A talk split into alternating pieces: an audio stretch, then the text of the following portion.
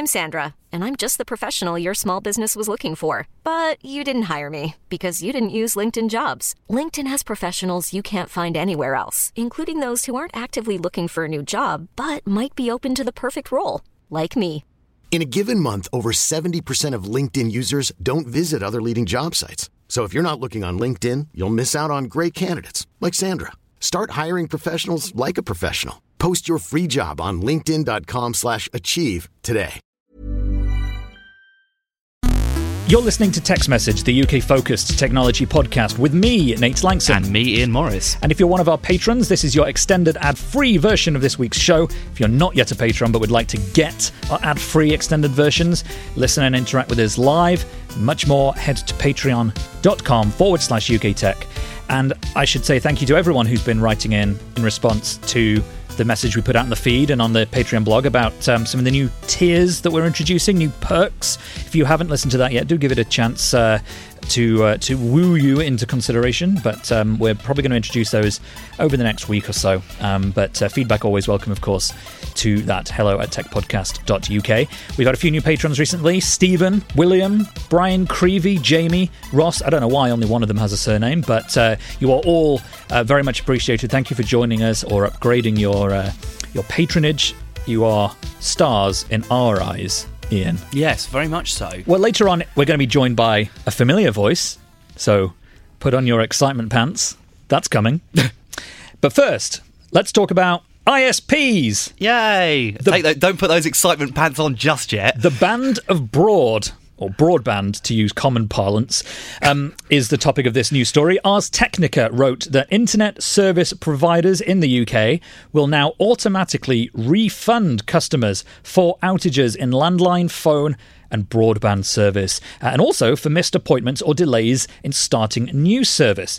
Ars wrote that when a customer's landline or Uh, internet service goes out and is not fully fixed, Ian, repaired to its yes. former glory within two business days, that I S P will automatically issue eight pounds refunds per day, according to our good old regulator, Ofcom. Mm. It said, that being Ofcom, you will receive an initial eight pounds if the service is not fixed two full working days after you report it, and then eight pounds for each full day it is still not fixed after that. Refunds will be twenty-five pounds for each missed appointment, specifically when an engineer doesn't show up for a scheduled appointment. Bit of a word echo there. Apologies. Or when the appointment is cancelled with less than twenty-four hours notice. There will also be a five pounds a day compensation when a provider fails to start up new service on the promised installation date. So if you have a really terrible I S P, you can be in some... You can get. You can make a living out of this. You can make a living, or at least your money back. Yeah. Well, I mean, but give it bearing that... Given that some people are probably paying twenty pounds a month for their broadband, you know, if they've got a, you know... three-day outage, they could be looking at, you know, three months. Um, That's true. I mean, if you had ten days out, I mean, it's very rare, I think. I, don't, I think it's almost unheard of, but, I mean, there will always be people who will have that. Like, there will be situations where something happens. Um, I'm thinking trees bringing lines down, that kind of stuff, mm. uh, where it's just not easy to fix um, and will take some time. And yeah, you, you, it makes you wonder if there'd be an exemption for natural disasters. I don't think there is. I mean, is, a, a tree falling down is not a disaster. I don't want to conflate that with, yeah. with actual disaster. But you know what I mean? It, and, and, and Well, say, for example, you get, say if, say if a phone exchange catches fire or something. I mean, obviously, it's quite unlikely. Has that ever happened? I don't know, but, you know, it's it's theoretically possible. You're, you're looking at, you know, maybe, what, two thousand, three thousand people who More. would all lose broadband. You wouldn't be able to restore it in time, um, and therefore you'd be paying out huge money. But, I mean, like I said... I, I do not think that is very likely to happen, um, but it's a possibility. Are you a telephone exchange? Have you burst into flames? Are you on fire? Are you on fire? Let us or the fire department know. Um, but seriously, I think this is a good move because it, if nothing else, it incentivizes customer service and speedy resolution. Well... Well, can I tell you why I think that they might not be? Are you, have you got a negative point? I do, but it's not negative. So... Um, I have a feeling that this is going to actually make it more difficult to get an engineer appointment. Uh-huh. So if you think about it, say say if an engineer is tasked with doing ten appointments a day, mm. if there's a penalty for missing some, because you don't know as an engineer how long it's going to take you to fix a problem. So you, you might get to a house and you might find that the job that you thought would take ten minutes takes two hours. You're then going to have to, you're going to bump all of those appointments. I don't know, some of them, um, I don't know how much... how much do you have to have it moved by to, for it to count as a missed appointment?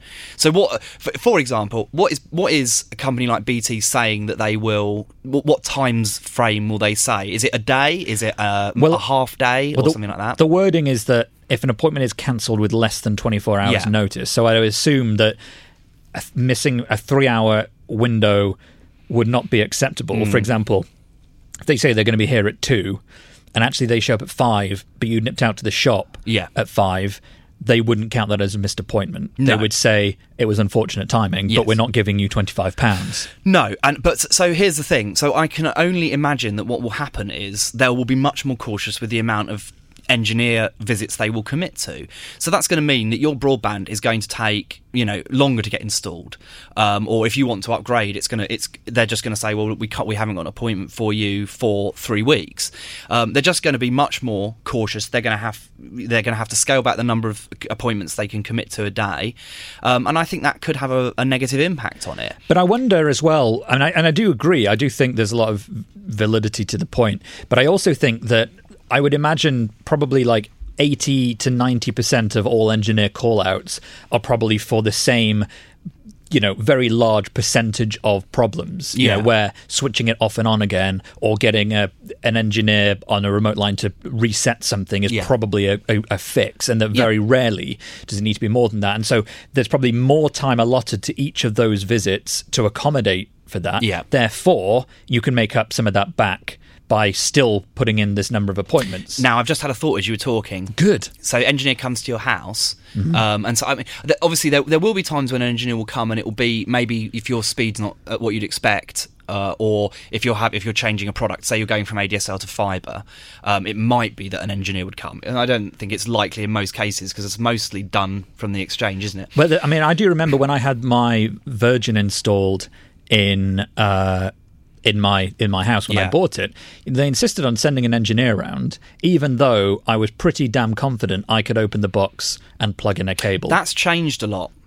Like when I moved okay. into my flat um, now, uh, I... Um, self-install. Yes. I'm suddenly bored of this tangent. Well, Carry no, on sure. with your previous point.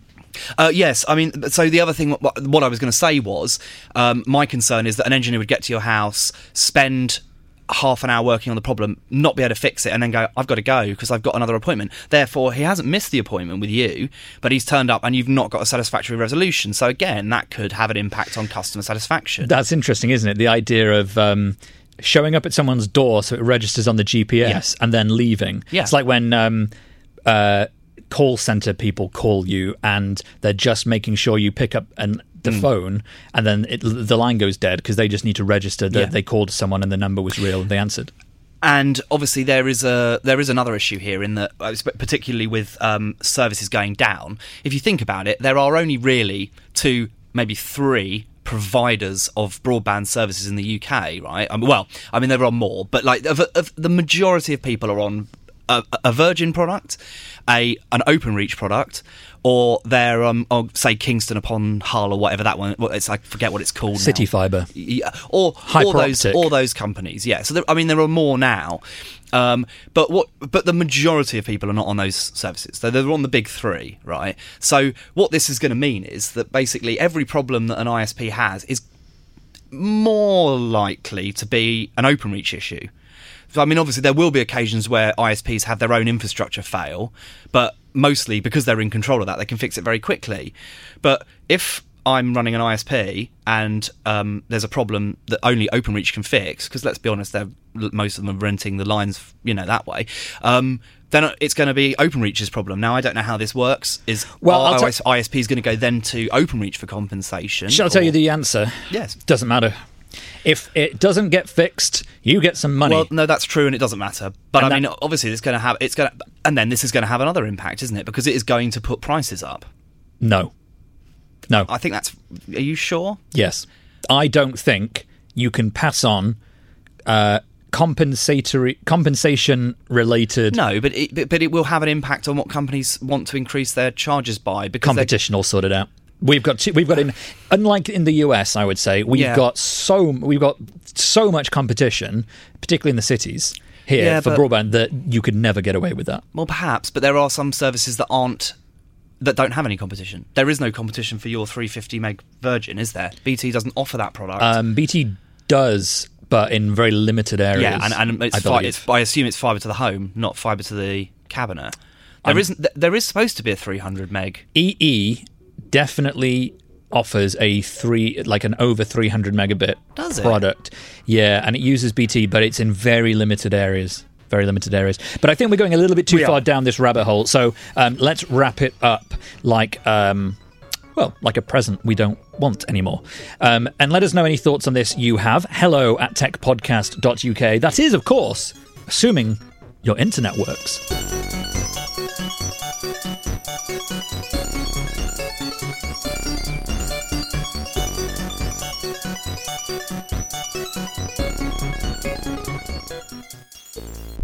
Well, last year, companies in the U K were mandated by the government to publish how much they pay male and female employees, so the gap between the two became public knowledge. The deadline was twelve months ago today, at the time of recording, and I've been digging through the data on tech companies to see how much has changed. Now, I looked at the mean averages when reporting this story for Bloomberg, and I'll include a link to the show notes and in the M P three description for the episode, so do look out for that. And I saw that Facebook now pays women one point eight percent less than men, which is a decline from the zero point nine percent gap a year ago. Google has slipped slightly as well and now pays women nineteen percent less than men on average compared to seventeen percent less a year ago. And women now occupy twenty-one percent of the highest paid jobs there compared to twenty-two percent last year. Uh, Amazon has a few subsidiaries in the U K, but I picked the main one, and that one um, fared a lot better, actually. It uh, pays women zero point five percent less than men compared to two point one percent a year ago, and women and men occupy about the same number of the highest paid jobs as they did last year. Now, Google's actually a particularly interesting one, because this week the Telegraph wrote in a completely separate story that the company paid an average of two hundred twenty-six thousand pounds to its U K staff in twenty eighteen, but that's a topic for a completely different podcast. To help us put the pay gap in uh, in U K tech companies in context, um, we've got a voice many listeners will recognise as a something of a regular source of wisdom on the show now, particularly when it comes to diversity in the British tech scene. It's uh, of the Show Me The Way podcast, Naomi Kerbel. Hello, thanks for having me back. Well, thank you for coming back uh, yet again. You're a big, you've been a big hit with our listeners. We keep getting emails about you, so uh, we're giving them what they want. Whether we're giving you what you want is loving another, it. I'm loving it. Is another question. Um, but so, but Naomi, you've you've seen these figures that I that I've been digging up on these t- uh, the U K tech companies. What what stood out for you the most? Okay, well, I'm trying not to scream. I don't have a pillow at work to scream into, so I've had to just uh, I've just had to resort to biting my fist. Um, what stood out to me? Uber, nearly nine percent less. WeWork, twenty-three percent le- less. And then Badoo, which is... Am I saying that? Badoo, Badoo? I, I say Badoo. Badoo, yeah. which which is Bumble. Mm. Bumble, well, dating oper- oper- app. Operates Bumble, operate, yeah. thirty-three percent less. I mean, this is total madness. Yeah. And the fact that, as you say, we are overall seemingly getting worse is just so depressing. I was looking at... Um, some reaction from the Fawcett Society, which looks into equality in the workplace. And what they're saying is, and I totally agree with them, the regulations are just not tough enough. The government needs employers to publish action plans, which actually mandate that they have to make meaningful changes, and there have to be meaningful sanctions as a result of that, because this is meant to be a catalyst for change, but it's not. Mm. Well, if, if it is a catalyst for change, it's not making the change that the catalyst exists for. I mean, the whole idea is kind of naming and shaming to a certain extent, mm. isn't it? It's that if you're forced to publish something and you don't want to look bad, then you make the figures better by changing the, the the issue that caused them in the first place, right? And listen, I hate to bring, bring Brexit into this, because we should actually just ban the word for a little while. We've had a week off, I feel. But actually, I think that Brexit is part of the reason for bumping this off companies' agendas. They're so focused on the on their strategic vision around how they're going to handle Brexit that pay equality, uh, di- let's call it, uh, across diverse um, sections of their companies is just not on the agenda as it should be. I think it's there. I just think it's bumped right down. I do wonder whether more should be done with, with the publication of these figures. I mean, part of it is in the hands of, of journalists to, you know, make reminders a year ahead of publication to remind themselves to go and check these figures and do a compare and contrast. I'm not trying to blow my own trumpet. I'm not the only one who's done this this week. Um, but I'll tell you what was interesting about this whole reporting process is that companies really don't like it when you publish figures that they've had to publish on the website. And, you know, one of the companies that I approached um, uh, for for this emailed me afterwards and asked if we would use the median average rather than the mean average. Yeah. Um, on the website, and I said, "Well, we used the mean, we used the mean last year, and so I need to use the mean this year." And their fundamental problem was that it made them look bad. And my, you know, my my my heart wanted to say, "Well, I'll tell you a way of making yourselves not look bad next year." Pay people fairly. Just yeah. do something make, about make a difference. It. To but, clarify, the median is where you calculate the average based on all of how. how... So the me- the median is like the middle figure yes. from low to hi- from low to high, right? And the mean is where you add everything up and yes, divide and divide it by the number. Exactly. Yeah. yeah. And yeah. some people say that the mean the, the median is a fairer way of measuring averages because it uh, it, it sort of accounts for outliers, which mm. is true. Mm. But the bottom line is that the companies have to publish both of these figures. We we used the mean last year, so. We use the mean again this year. The fact is, for the companies that uh, that we were showing both uh, last year and this year's figures for, because some of the companies didn't have to uh, file this because they weren't big enough last year, but they are now, they didn't have one to compare it to. So perhaps, yes, they could have had change. But the other part of me wants to say, well, you know, next year, when you do make a big change and we still use the mean, mm. then you will look like you've made a huge improvement compared to yeah. everyone else who's only yeah, made a, mar- a marginal improvement. I mean, I've I've always sort of thought about pay, and I mean, obviously, selfishly from a male perspective, I'm you know concerned about whether I'm earning as much as other people doing the same job. But and, and if I was a woman, I would feel exactly the same way about it. But I don't think that in this country people are very good at talking about what they earn, and I feel like you know we should be a bit more open about it, and then perhaps there'll be far less of this because if I was working with someone who's doing the same job as me and they happen to be a woman and I happen to be a man and I was paid more for some reason, um, I would be as angry as them, I think. I just don't think it's justifiable. Amen, brother. Yes. Absolutely. This is something that I come back to time and time again. It happens within my own friendship group. People will not talk about how much they are mm. earning. It drives me absolutely crazy. And if we had a transparent pay framework, then there would be no issue yeah. because you just go, hey, Ian, you're doing really well. I want to do as well as Ian. Yeah. Hey, boss, let me do as well as Ian. Yeah. I'll tell you something. I had I once had a very awkward conversation. This goes back many years with a boss when I was inheriting, I inherited the inbox of my predecessor in a particular uh, position. And um, I, you know, this, this was a decade before G D P R. Yeah. And um, and by pure chance, by doing a search for something to find out, you know, what a freelancer had been commissioned yeah. or something like that, I found an email from uh, my predecessor to a new to, to his boss, who was my boss, um, about the salary he was on, and it was notably higher than mine. Mm. And um, this was, uh, you know, me, a man, taking over from another man, complaining to another man. Um, there were no women involved in this at all, but I was very, very cross. Control F. Thoughts? Question mark? Yes. Yeah, a, a, a little bit. And I was, I, I mean... I don't need to go into what happened as a result, but the feedback from my manager was that it's not a very good way of arguing for pay rise by saying, look at what this, you know, telling your boss, I found out what my predecessor was on, why am I not on the same? But the further down the line we go with this, with the uh, the gender diversity yeah. pay gap issue, the more I think, yeah, you actually, I think that's okay. I think you should. Yeah, and I, mean, I just don't, I don't really understand why companies are doing this. Like, I, I just don't. Doing what? Well, d- why is there a, why is there a disparity? I don't. Well. Oh. Mate, I mean, you know, I mean, well, I mean, hiding it for one thing. We I could, mean, but we could, we could, we could go on and talk about decades of inequality yeah. and managers giving other people more money because they're managers. Why they're doing it is because it makes business sense, right? If you well, can everyone get wants some, to save money, yeah, don't they? But if you can get some something for cheaper, if you can get a product for cheaper, then you are going to buy that product, mm.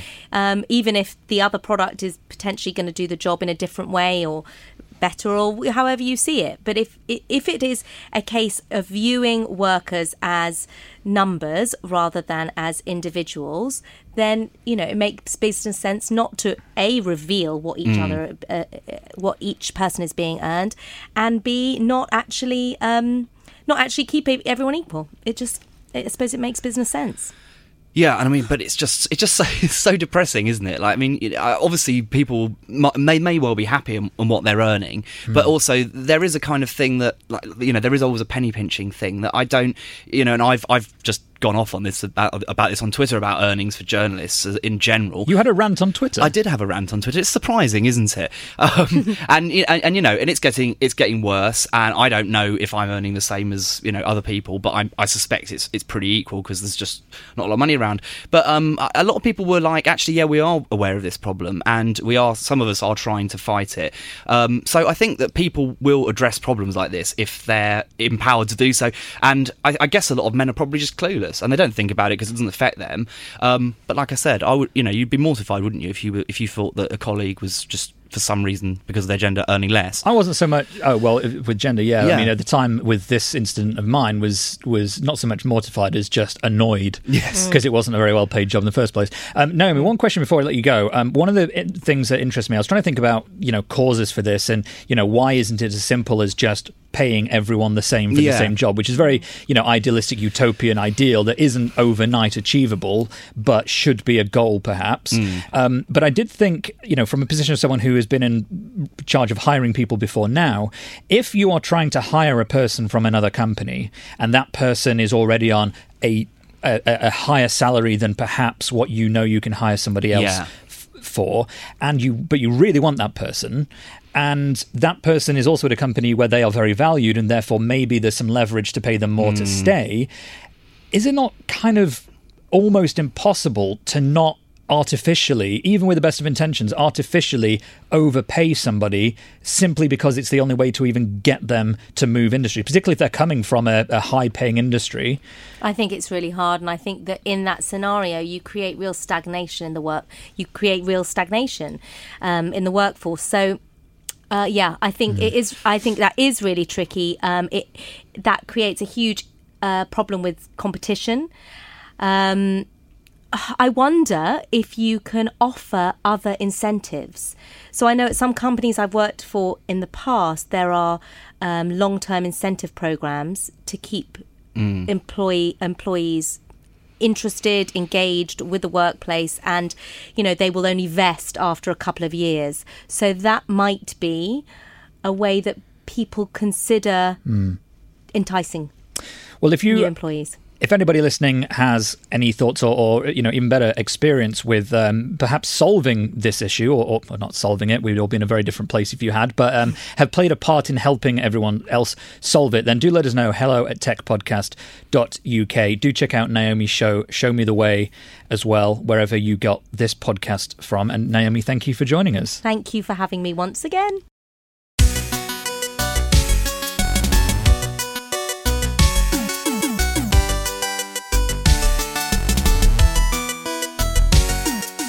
When MySpace announced that it had accidentally lost twelve years of content last month, former users were devastated to learn that many of their audio files, which they assumed would continue to exist on the site like a digital archive, had been lost forever. But the Internet Archive comes bearing good news, Ian. Having yes. managed to salvage a collection of M P threes, it's calling the MySpace Dragon Horde. Nice. Very grand. This is, of course, uh, per a write-up on Engadget, which is a very, very good write-up, uh, which continued to say that um, the collection contains four hundred ninety thousand tracks, allegedly gathered by an anonymous academic group that grabbed around one point three terabytes of music from the site to study between two thousand eight and two thousand ten. This represents, Ian, a very small percentage of the total tracks lost, which, again, according to Engadget, is estimated to be around fifty-three million, but many users are nonetheless delighted with this haul.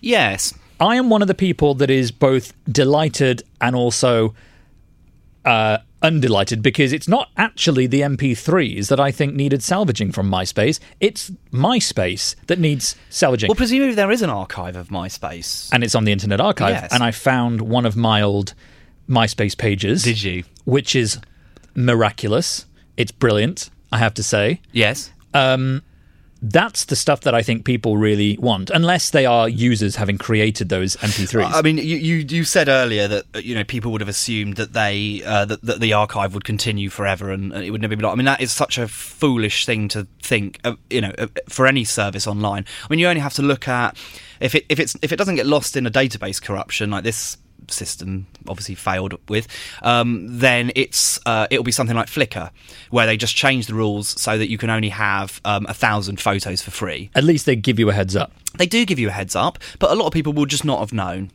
I mean, I, I don't think... I've got a Flickr, and I, I wasn't particularly affected, but I didn't get an email about it. But I suppose that's because I wasn't affected. Um, I've really run myself round in a circle there, haven't I? Um, but a lot of people have missed it anyway. And, and will, I mean, but then would you assume that your photos are safe on Flickr? I, I personally wouldn't ever assume that. I think it's just one of those things. You have to have backups of everything, even the stuff that you put in the cloud, uh, because nothing lasts forever. Google shuts services at a rate of unbelievable pace. Goodbye, but, Google+. But you have... You've, out- inbox. you've outlined almost entirely free ad-supported services. Well, yes. And the paid ones, historically, I think, have been better at... Well, yes, because it, because they're making money out of it. But people like free. Yeah, but if if but it, but that, that maybe you need maybe more emphasis needs to be put on the risk being taken when you use that free service. Yeah. But there is a part of me that thinks, well, if you're using a free service, yes, good effort should be made to prepare you for mass deletion, mm. but at the end of the day, you're not paying anything. No, and so, you have and you have a, probably no rights as a result. But it's but but this is good. But the was inf- there ever a paid version of MySpace, or was it all ad supported? There was never a paid version, I don't believe. I think, I think there was definitely something that art like musicians and publishers I think could could use where they had different tools, but I don't think they were paid for as such. But I'm not one hundred percent. Maybe somebody listening will be able to um to, to fill us in on on that. But I do love what the Internet Archive does. You know, it's an incredible resource. I use it a lot, and we'll talk about it. We're actually going to talk a little bit about it in the um in the Patreon version uh, later a little bit, because we're going to talk about um journalism and Facebook and uh, and a bunch of other stuff, and how we check sources and facts. And and I rely on the Internet Archive for for you know impartially and reliably in the most uh, for the most part archiving previous versions of yeah. stories and company websites and and things like that. And the fact that it also um, archives audio and and other things is just a, a huge bonus, even if it is a bit slow. It's slow for a reason. It is very slow. But, I mean, you can live with that because it is such a valuable resource. Yeah. And if we want it to be quicker, then we can all drop them a donation because, you know, they do good work and they're not profit-making, are they? And, you know, and there is no archive of the internet other than the Internet Archive. Yeah. And that, that, is, an, that is an issue because so much of what has been published online will not exist in five or ten years. That's not the same with books. There will always be a copy of a book. I do think, and this is going off tangent a little bit, but if the Internet Archive was ever in trouble of dying, yeah. I sort of think Google would just buy it. Maybe, and that might not be a bad thing, or it might not be a good thing. I would say that the Internet Archive should receive funding from um, the same places that, you know, the Library of Congress and the British Library. But libraries work with them, you know. You can actually loan books from libraries via the Internet Archive. Oh, really? And I only discovered this. It sounds totally, you know, pre-planned, but this isn't pre-planned. Only this week I was looking for a book by, it's an author called James Gunn. He wrote a book called The Listeners. Right. It's like a collection of stories about first contact and things. Oh, okay. And um, and I ultimately I found a, a paperback copy on Amazon and bought it, and hopefully it'll be delivered by the time I get home today. Yeah. But the one place I found it in ebook format was on the Internet Archive, because the I think it was like the Boston Library in the U S had scanned it, and you could join a wait list to rent the P D F, and they just wouldn't give the presumably they don't give the physical book out, and they don't let anyone who's already got the P D F copy um, they don't loan it out to anyone who's already technically got access to it. So it's like, that's weird. It's good though. But they've but there's a limited number of loans. Is that because you get so basically the way that libraries work is that uh, every loan is tracked, right? And then yeah. um, authors receive a payment yes. from the centralised whatever lending Yeah, yeah. And so you, you presumably get, you, that's the same with the P D F. They have to restrict the ability of people to borrow it because otherwise it would just be out of control. People I, just take it without ever bothering, bothering to actually read it, and it would cost. I believe that's the case. And there are also payments you can get from um, like academic institutions that photocopy pages and things like that. And I only know that because um, Kate, who has a, a, a book mm. published, it's called The Fox of Richmond Park. It's an excellent read. I'm extremely biased, but I still think it's brilliant. Um, she gets payments from people who, you know, have scanned it, and periodically she gets a bit of money. Yeah, that way. So, and if it's, you know, um, serialized in a magazine abroad or something like that, then, you know, even, you know, there's all sorts of ways. There is a there's a whole company uh, a company that manages journalists. If you if you write for a print publication, it's possible that that gets syndicated all around the world, and you wouldn't necessarily know it, but you may be entitled to money. And I'll tell you what, that is definitely true, because when I worked at Condé Nast on Wired, we had a lot of freelancers writing features, yeah, and for online and for the magazine, yeah.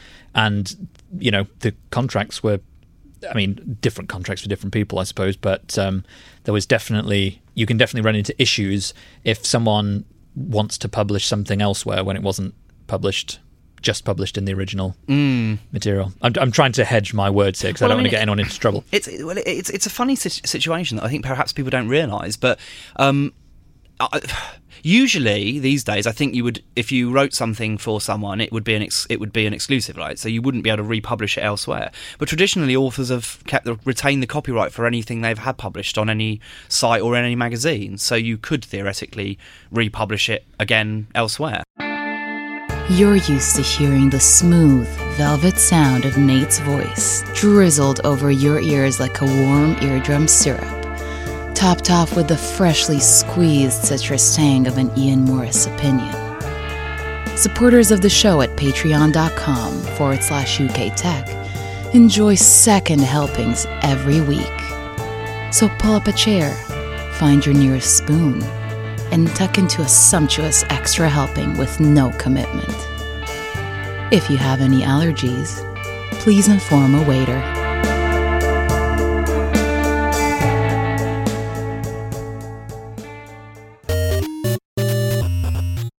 Let's move into the feedback. Uh, we've dragged Naomi uh, back here to talk to us because we had an email from Charlotte Stegall, who uh, regular listener and patron, actually, who really liked the t- conversation we had the other week about um, getting young women and girls into science and technology subjects in school. Um, she sent in three comments about this. We don't have time to go through all three, but I, I just picked one out that, for me, really felt like you would have an opinion on it, which is that she says, when companies do put effort into STEM stuff with the motivation of getting more girls interested, they do girl-only activities.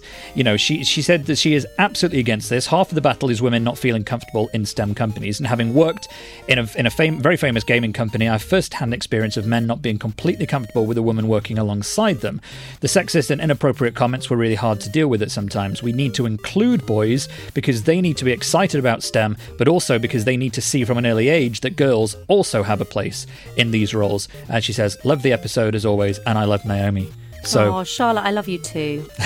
I thought that all of her comments were really um, spot on. I think we need, we've talked about this a lot, Nate, um, creating male allies. Mm. And you've got to do that from the beginning. I totally agree with you, Charlotte. I think women, there is a place for women's uh, women-based events, women's networking, women-focused events. I don't think that place is necessarily when the, the these kids are young. I think it's better to have a safe place space when you're older. You probably have more to moan about. Uh, you can probably discuss things like, you know, gender pay gaps and things like that in those spaces. But no, I agree with you wholeheartedly that it's better to get the boys and the girls together working alongside each other, because you're going to develop different things together. You're going to come up with new ideas that each one of you hadn't thought about. It's it's much better that way, in my opinion. Well, thank you, Charlotte, for the uh, for the message. Thanks, Naomi, for sticking around. I know you're late. You have things to do, so we're going to let you get out of here. I will show you the way. Nice. There's the door. I hope you'll come back through it. Thanks once again to Charlotte for emailing in. Of course, you can send your messages to hello at techpodcast.uk. Let's check in with our friend from well, America. Tom Merritt, what's been going on in the wider world of tech news this week? Thanks. This week on Daily Tech News Show, we talked about Facebook's P R burst, including why Mark Zuckerberg is calling for more regulation of Facebook. We discussed whether it's fair not to trust Google to keep its projects around after it has killed so many. Talked about machine learning to optimize growing conditions for food, why being old does not mean you can't handle the internet. And Laura Shin explained why DeFi, or decentralized finance, is the hot new trend in blockchain and cryptocurrency circles. All that and much more at daily tech news show dot com. I had to contain a laugh just then, ladies and gentlemen, because Ian said this has been a weird show this week. And for those of you listening, even on our Patreon version, but certainly also on the free version, you won't have heard some of the rather bizarre tangents. tangents that we've flown off down and weird things we've said. But I've enjoyed them. When you've invoked the devil's advocate twice. Yes. See how much of that yeah. ends up going through to the edit.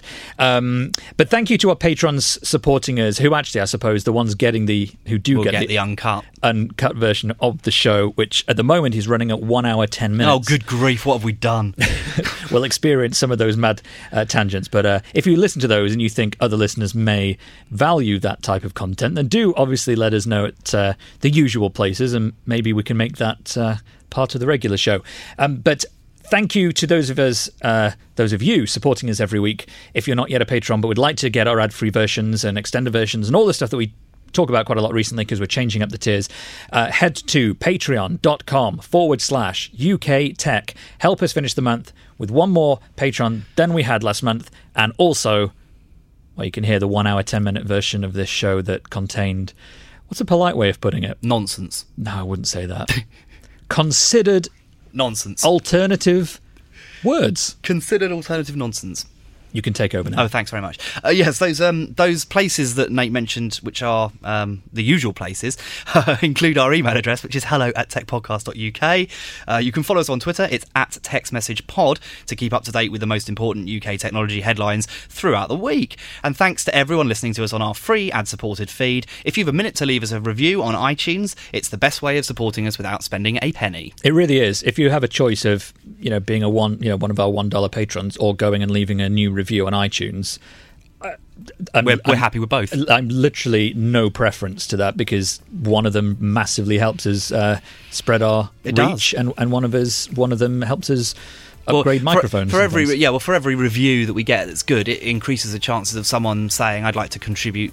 To Patreon, and obviously we understand that not everyone wants to or can do that. Yeah. Um, so by spreading the love, you're helping us pick up a few extra people, and we and we like reading the comments, don't we? Really, we so, do. We, I mean, unless they're unfair, in which I, case we get cross. I just like dancing in a pool full of happy listeners. From me, Nate Lanxon, and me, Ian Morris. I'm going for a lie down.